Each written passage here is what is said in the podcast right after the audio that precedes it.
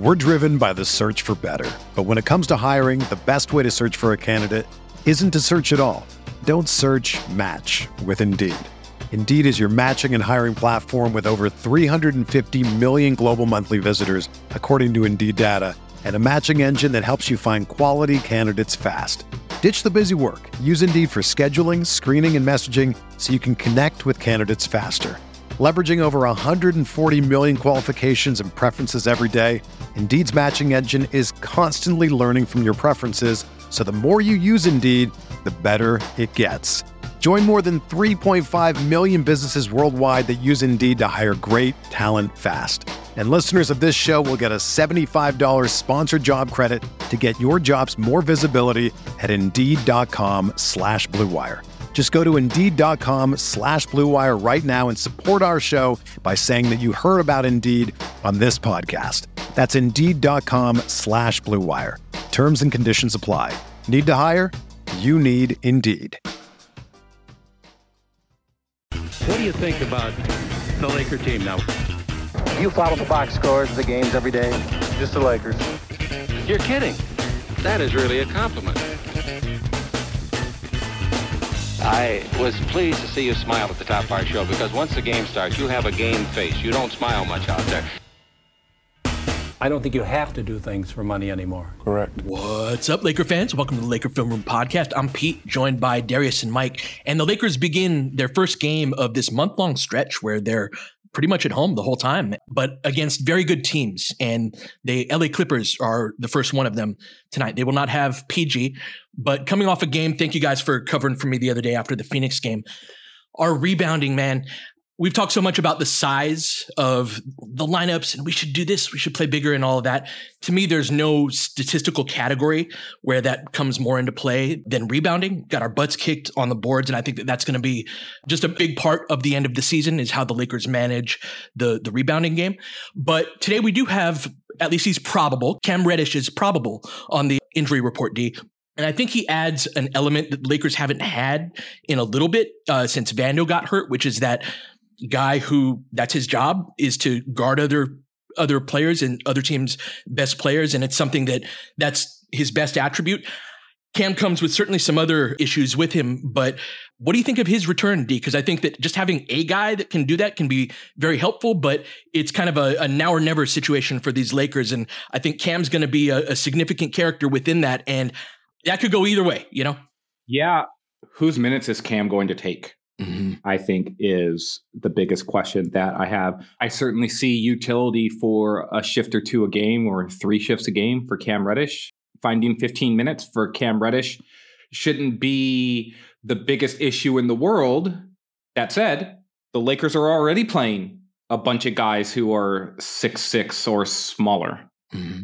And Cam Reddish, he's wing sized. He's maybe Taurean Prince's size or whatever, but it's just like there's already a bunch of guys competing for mm-hmm. minutes that play that spot. Max Christie didn't play a shift in the first half against the Suns. And Darvin, um, I didn't hear the full media, but it's my understanding that he did speak about like the foul trouble with AD and the rotation getting a little bit disrupted and that sort of contributing to Max not getting into the game until later. But that sort of sequence of events means that a wing doesn't play and Cam didn't play at all that game, then tell me where the minutes come from. And if you're going to tell me that they're going to come at the expense of the non existent minutes that Jaxson Hayes got, or Max didn't play at all, or they're going to cut into Rui's minutes, that's a problem to me. So I hate to pivot away from Pete's question about, hey, what's it's the all tied together? Of, no, it's all tied like, together. Like of Cam Reddish. I think that the team already has nine dudes that could viably play. Cam is 10, and that's without Wood or Vando being available. And so, like, I'm trying to figure out who the eight guys are that should play every single night and what their minutes load should be and what that allocation should be before I'm necessarily worried about where can we squeeze in some minutes for for Cam Reddish even though I do feel like he, his skill set is useful. So Mike, I'm punting Pete's question right back over to you to field and Are you gonna fair catch it? You gonna let it bounce out of bounds, or no? I'll field it. I'm gonna, I'm gonna try to run it back. Although when Pete poses a question like this, I always enjoy it because you and I will fill in the, space for a couple of minutes, and then we'll get to the spreadsheet that he definitely has done um, already. It is ready is ready to answer his own question, right? So don't worry, don't worry, folks and listeners. You will get to this answer in a second. Uh, I went as Pete was asking the question, I had the literal exact same thought as Darius. Um, and, and, so while he was talking and, and, then looking at the minutes from the Suns game, and we went over this a little bit earlier this week, so I'll be very brief on it. But you know, Russell and Reaves played 37 and 35 respective minutes, and then um, and that just in the starting lineup. So LeBron and AD, I get it when their minutes are up. LeBron was 37, AD was 42. I think those all need to come mm-hmm. down some. Um, and then where where we really get to it, and Pete, this was my I guess problem, and it's been the problem all year, is that it's the Russell Reaves minutes plus Prince and Dinwiddie, where you have Prince 27 and Dinwiddie 23, and that's just those are four players that I think one of them has to play significantly fewer minutes. Um, period. And then some of that allocation can go to Cam Reddish, fine, um, for point of attack defense. We'll see if he's moving physically like he was earlier in the season.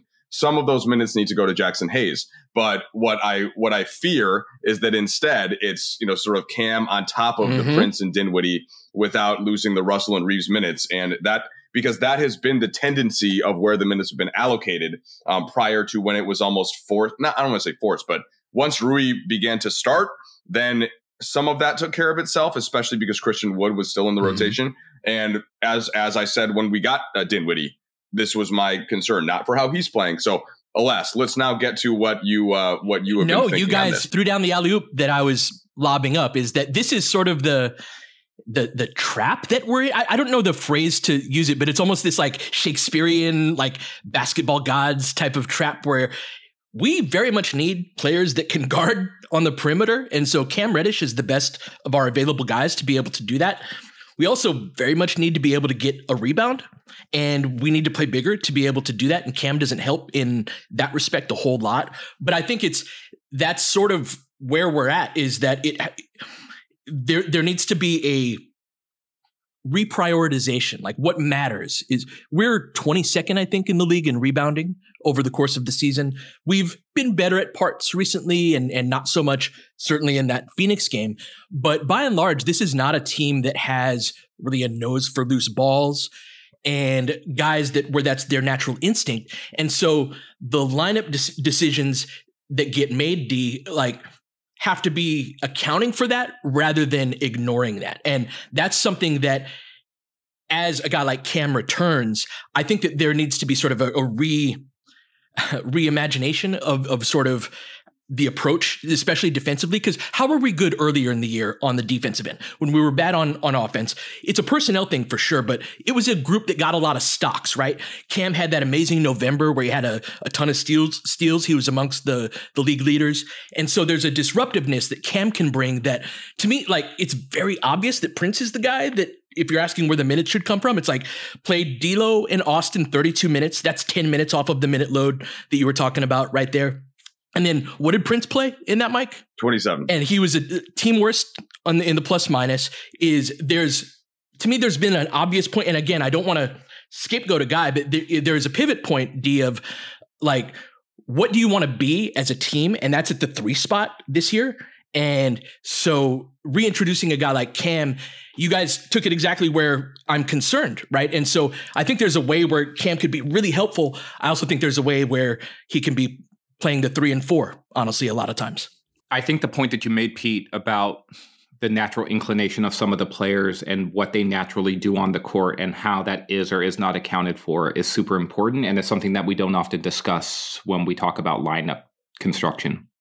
We often talk about archetype of players, and we've done that a, a bunch this season because there's been this clear trend towards bigger is better. Like it doesn't really matter and and I'm I've been guilty of this too. Like the last time me and Mike talked. Well, it's it's broadly speaking, right? It's not so it's something that that's broadly true, but there's also nuance to that. Yeah, but I'm just saying, like the nature of of our discussions, not necessarily us, but it's just like when we've been handing out the Cliff Notes versions, or even the other day when I was talking to Mike, like on the pod, I was just like, yep, any combination of these six dudes, the plus minus of the Lakers that are all in the positive they're almost all a combination of these six dudes in the front mm-hmm. court, and none of those dudes were the wings.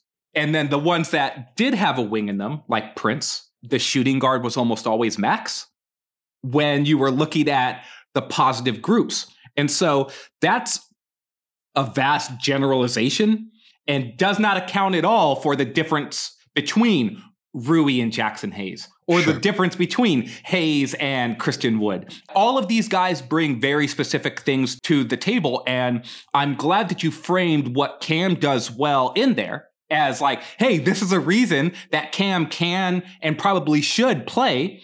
And this is why Prince may not fit, even though he's a good right. player. There was someone, and I can't remember who, so I apologize. They posted a clip of an offensive rebound during the Suns game where Nurkic had basically bodied AD and AD got his hand on the like he jumped up to get the rebound, the ball came off and Nurkic was the one that came up with it. Dinwiddie was in the general vicinity, and the play highlighted the fact that it's just like this is where AD needs to be better himself. Right? Because Nurkic sort of bodied, sure. bodied him and AD didn't do his work earlier. But it was also like, oh, Dinwiddie needs to sandwich rebound there. But the thing that I watched wasn't the result or any of that. It was what was the first thing the four other players yeah. on the court did? What was their instinct? When yep. the ball went up, what was their instinct? And D'Lo was on the court, and I can't remember who else was on the court. D'Lo turned and watched the ball, and he drifted towards the painted area, but the ball went off the other side of the rim. So he wasn't involved in the play at all. But no one's first instinct was really like, oh, balls up, track. Active, find a body to. They were watching out, TV. Chase. We call that as coaches. That's it's this natural thing that happens, especially in the high school level. This is it's funny. We would always have conversations about this in high school practice, where the shot would go up and everybody would watch TV. Right, like there's just this natural instinct to just go like, is it going to go in? or is it not? And then everybody just kind of freezes for a moment. And that's something that the players that don't have that can really thrive. But if you have a bunch of guys that do that, like you lose all sorts of 50 50 balls. And so, Mike, like this is a thing that was standing out to me and stands out to me within the context of lineup construction. And when Pete was talking about certain things have to be accounted for, this is one of the things that it feels like is not accounted for enough when we're talking about who should play and who shouldn't. Let's take a break here. When we come back, uh, let's keep it going.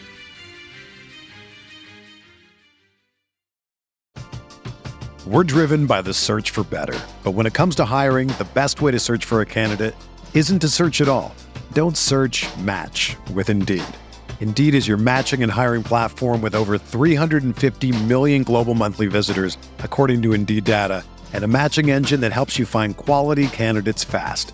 Ditch the busy work. Use Indeed for scheduling, screening, and messaging so you can connect with candidates faster. Leveraging over 140 million qualifications and preferences every day, Indeed's matching engine is constantly learning from your preferences, so the more you use Indeed, the better it gets. Join more than 3.5 million businesses worldwide that use Indeed to hire great talent fast. And listeners of this show will get a $75 sponsored job credit to get your jobs more visibility at Indeed.com slash BlueWire. Just go to Indeed.com slash BlueWire right now and support our show by saying that you heard about Indeed on this podcast. That's Indeed.com slash BlueWire. Terms and conditions apply. Need to hire? You need Indeed. It's Kaley Cuoco for Priceline. Ready to go to your happy place for a happy price? Well, why didn't you say so? Just download the Priceline app right now and save up to 60% on hotels. So, whether it's Cousin Kevin's Kazoo concert in Kansas City, go Kevin, or Becky's Bachelorette Bash in Bermuda, you never have to miss a trip ever again. So, download the Priceline app today. Your savings are waiting. Go to your happy place for a happy price. Go to your happy price, Priceline. Well, the simplest way to, I think, bring all of that together, this goes to the line of construction with LeBron and AD and what they do on both ends of the floor, which is a lot. And if you're going to have Austin Reaves and D'Angelo Russell in the backcourt who do a lot of stuff for you, they dribble, they pass, they shoot, they create plays, uh, the skill level that they have together um, can be a big advantage. That leaves one spot. And in that one spot, you need to cover a lot of bases. Uh, and this has been the, the conversation around the team throughout the whole season. And just bringing it into the context of Reddish returning, but not just Reddish returning, but Spencer Dinwiddie being a part of the mix who's been getting a decent chunk of minutes then there just aren't that many opportunities other than the starting lineup with Rui when he's in there at the three and you're just bigger and some of those things get taken care of.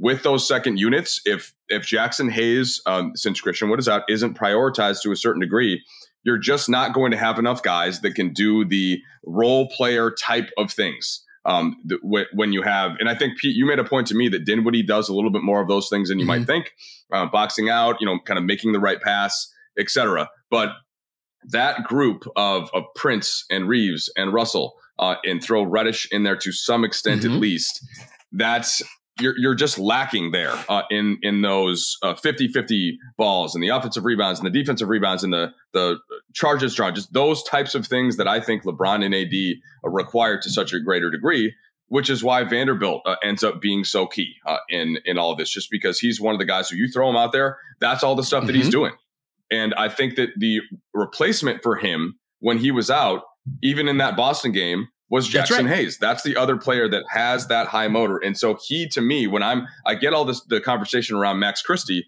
and by the way, agreed with it. I think Max should have played more in that Phoenix game. But Hayes to me is the guy. Forget if he's playing that well or if he take if he fouls at the wrong time or he goes back to some of his bad habits.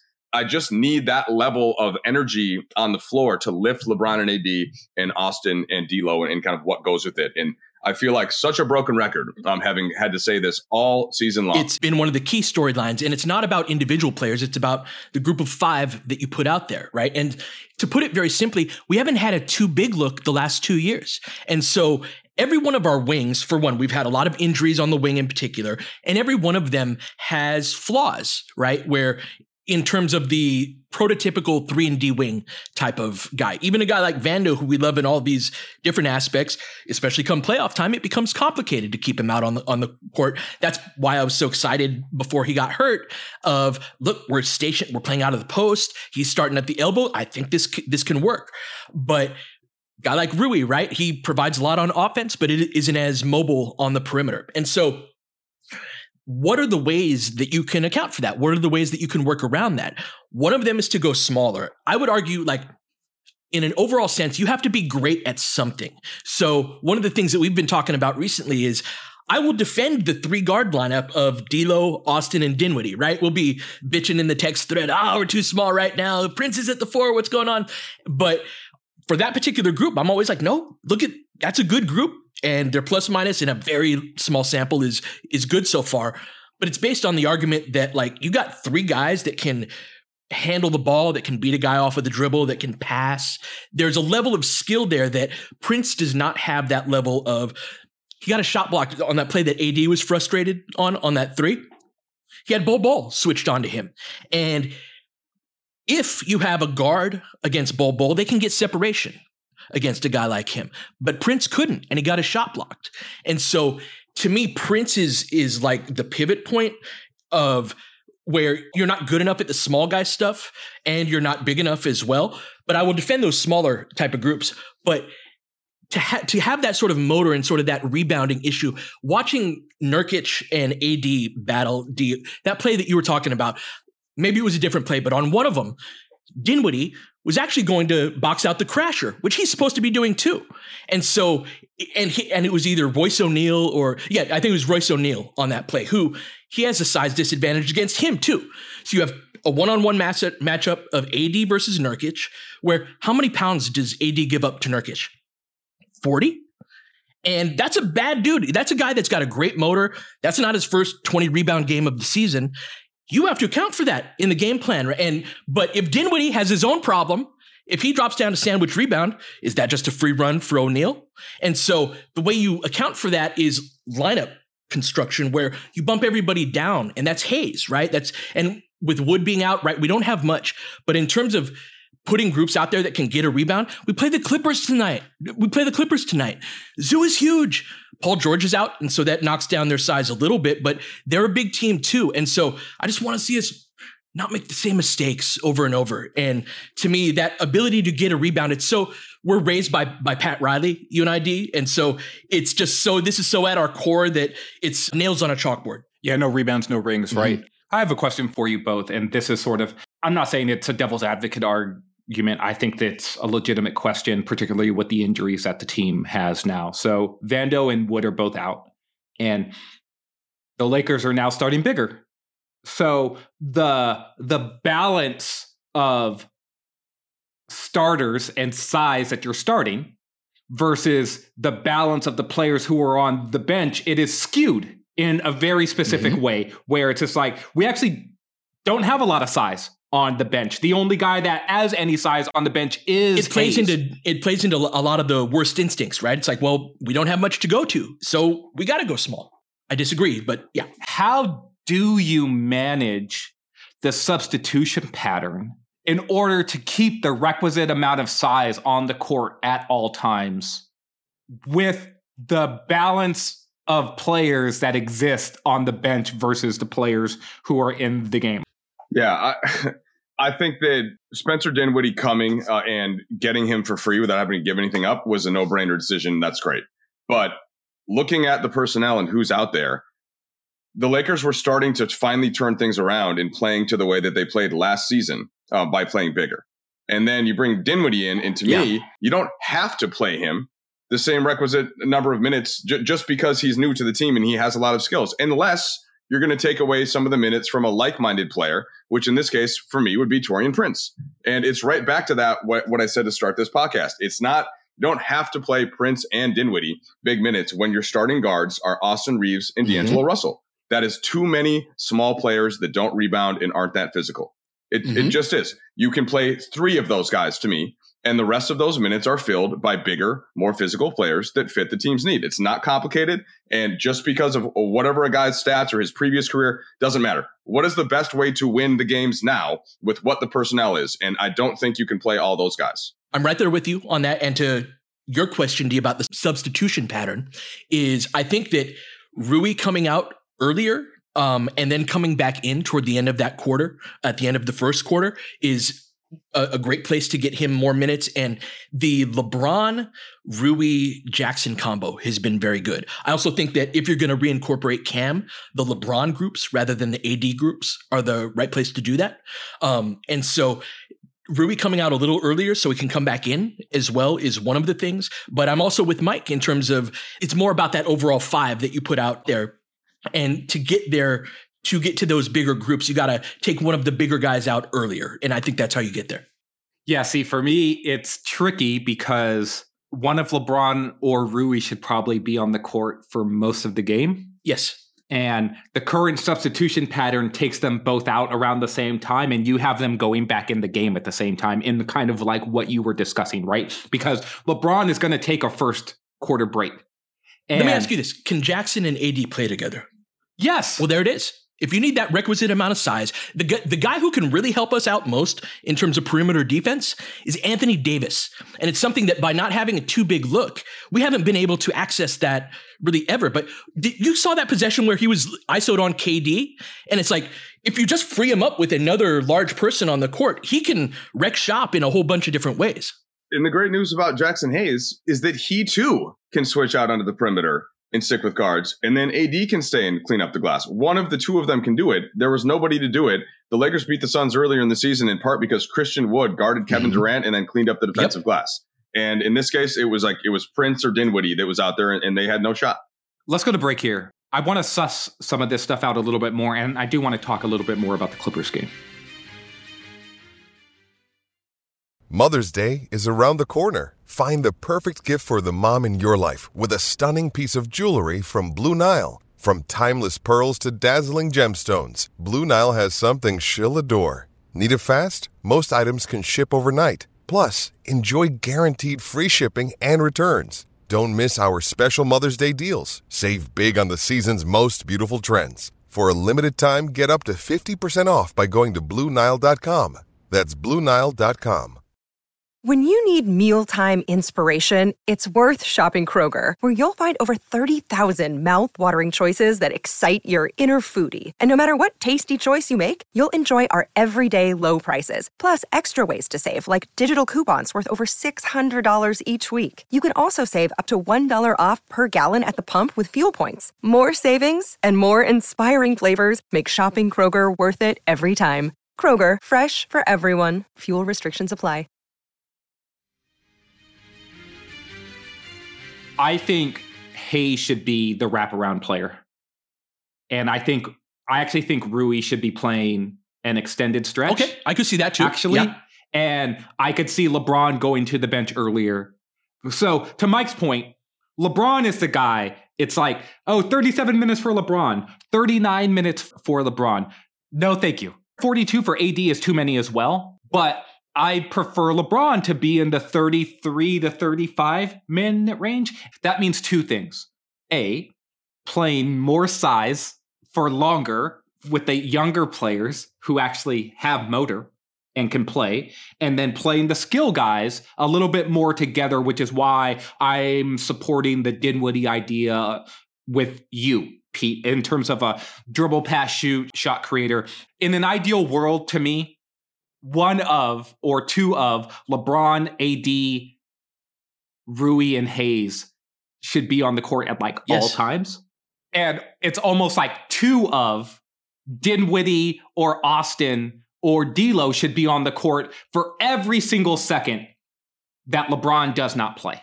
If you're using certain guides as like, do we have the requisite amount of X on the court at all times? You are getting closer to the optimal rotation build because then you just fill in the gaps with whatever else is needed around those sort of pillar ideas.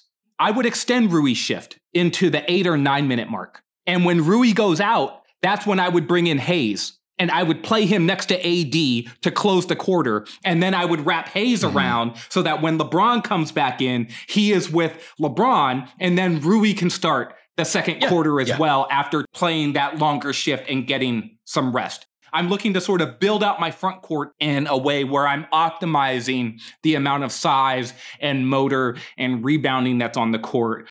And LeBron is the wild card here because he can do everything. So where does Max and Prince fit into this, right? So I was talking about you're talking about Rui playing a longer shift earlier and LeBron going out, which I totally think is a viable look. And that Rui AD pair after LeBron goes out, those line, lineups have been generally pretty good. But Max to me is sort of a pivot player in I do understand the we have to have a certain amount of perimeter defense. We have to be able to knock down threes on catch and shoot situations. And so Max to me is a guy that is younger and not as experienced. He's going to get a rebound though as opposed to Prince, right? Prince knows what he's doing, but like how do you view that particular spot, right? Because when if you need to run that shift that you were just talking about, D, you do need to take LeBron out earlier or Rui out earlier. And so where does like Max and Prince fit into that whole build? I think it's fair to wonder if Max and Prince are really in direct competition for minutes against Mhm. each other because they are. Let's, let's throw a Cam sim- into this too. Sure. Well, let's start with Max and Prince because Cam's been out of Fair the enough. mix for long enough where I really want to dive into this idea first. Prince is a better overall player than Max Christie. He's more experienced. He has more understanding. If Max were two years older or and had two more years of experience, I feel Mm-hmm. Pretty confident that that would no longer be true. But Prince does more things better than Max. The thing I would say is is that the things that Max does better, which is point of attack defense, particularly against smaller players, and defensive rebounding, those are two things that when you look at the lineup construction are often lacking Yes. within what the Lakers' needs are. And so, if you give me enough time to sit here and talk to you about it, which isn't going to be this podcast, I'm pretty sure I could make an argument, Mike, that if given both options, you could totally replace Taurean Prince in the rotation with Max Christie and come out at least net neutral, if not a net positive, when you're talking about the number of lineups that work with this guy in them instead of that other guy. And this is under the assumption that you're scaling back Prince's minutes enough to account for the potential of Cam Reddish playing a role and also those three guards of Austin, Dinwiddie, and D'Lo playing their requisite minutes, with Dinwiddie's minutes coming down from the 25 minute range to maybe around 20, and Austin and D'Lo being closer to the 32 minute idea than the 35 to 39 minute idea. And, and so I just think the physicality that Max can play with, particularly against smaller yeah, like, guards, he, as a the defensive physicality player, can flip against him if he's on too big. Of, yeah, you're talking about smaller guys for sure. Yeah, like this is where I think though the Lakers need the most help. Yes. It's guarding smaller dudes because you can ask D'Lo to guard a bigger dude. You can even ask Austin to guard a bigger dude, and those guys are going to fight as much as Taurean Prince is going to fight right? Like, I'm sorry, Kevin Durant shoots over the top of Austin Reaves in the same way he shoots over the top of Taurean Prince. Like, he may make the too little sign towards Austin Reaves or be totally incredulous about the fact that they had Austin Reaves on him, which, as a sidebar, is totally funny to me. I feel like every time Kevin Durant scores over Austin Reaves, he's like looking in the Lakers bench general Insulted. vicinity and sort of being like, the disrespect. I get it, but it's just funny to me. But Mike, where do you see Prince, Max, and, and then to, to Pete's point, even Cam, like if you want to talk about him as another variable with this. Well, it's it's just the same point. I've been making all, yeah. Let's talk. Let's talk it's the same Clipper point game. I've been making all season. Let's talk the Clipper game.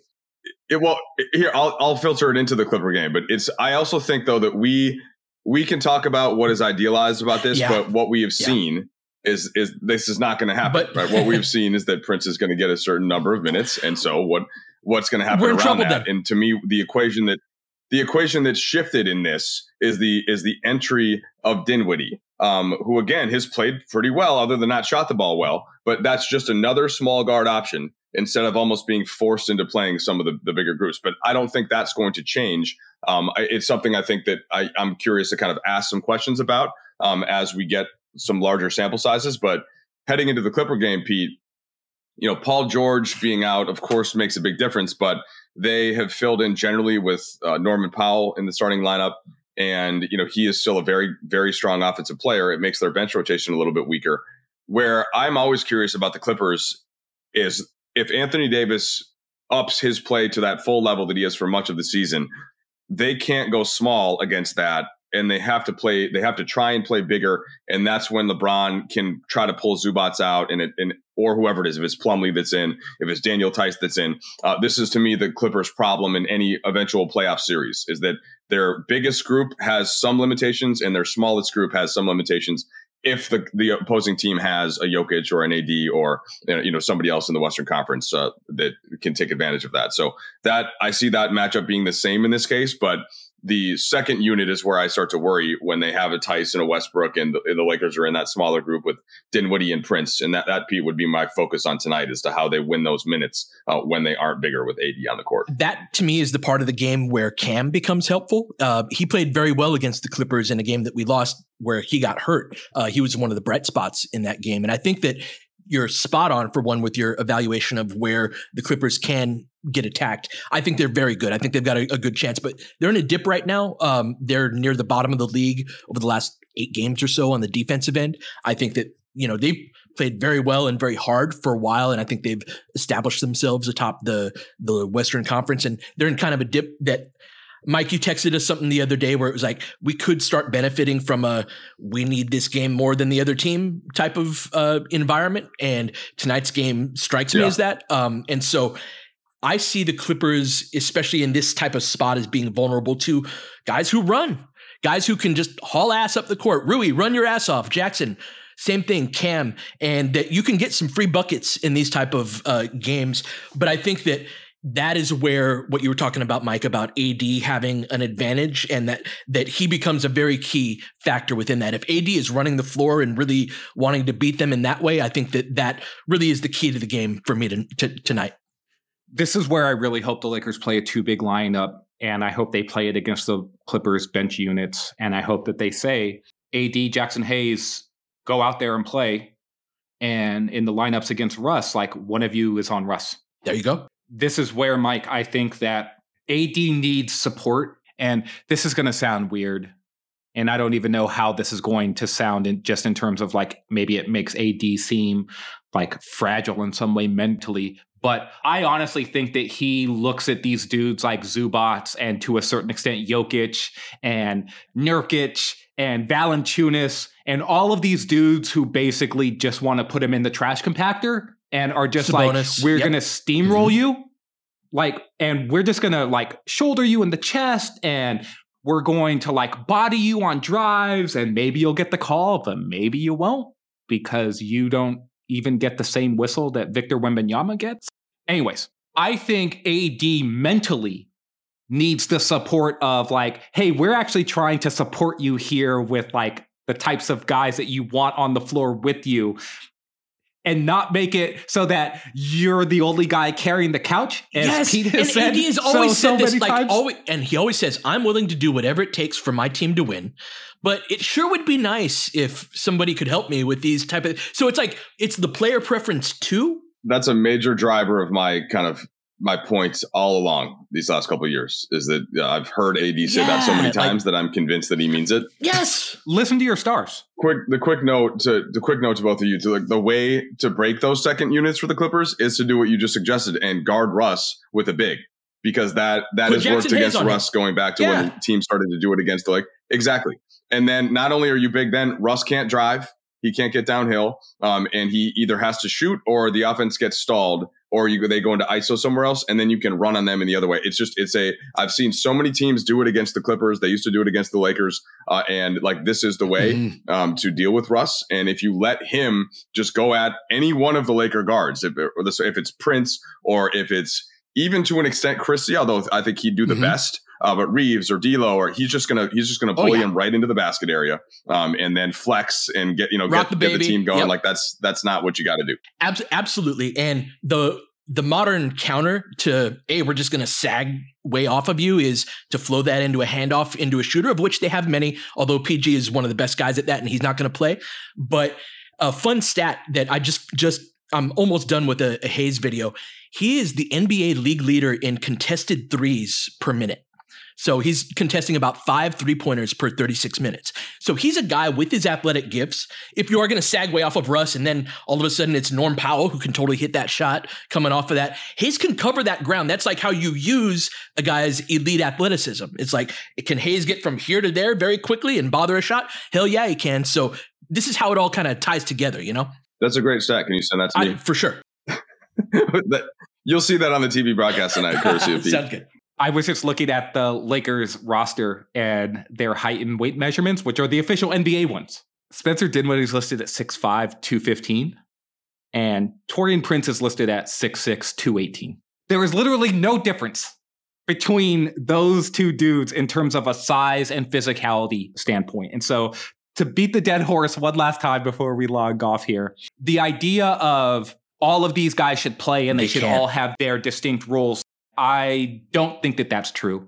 I think these guys should start to cannibalize each other's minutes a little bit more in order to open up some minutes for Max Christie, in order to allow Jaxson Hayes to play in two big lineups, in order to maybe facilitate Cam Reddish get back into the rotation a little bit. And I think that that should start tonight against the Clippers because they will play Mm-hmm. wings, Pete, and it will be easy for the coaches to say, let's play all Yeah. of our wings against their wings. But I think it would be a mistake. Well, because their wings are a lot better than ours. So got to find a different route to it. So let's get some rebounds tonight. Uh, we will be back tomorrow to discuss.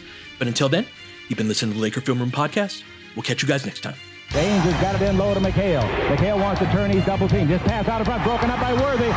Tip to Magic. Worthy dies on his belly. Magic scores. There's Magic got it. Magic fires again. They will. Lakers win the game. The Lakers win the game. Rebound of Lonnie. Three seconds left. Van Exel to win it. It's on the way. Good.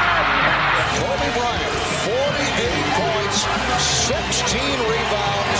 Shot with his eighth block shot that ties an NBA Finals record. A lot of Laker fans Let me tell sticking around for this. You're seeing something that's very rare indeed. A Laker to get MVP chance Right, in Boston. In Boston. Of all places. Are you kidding me?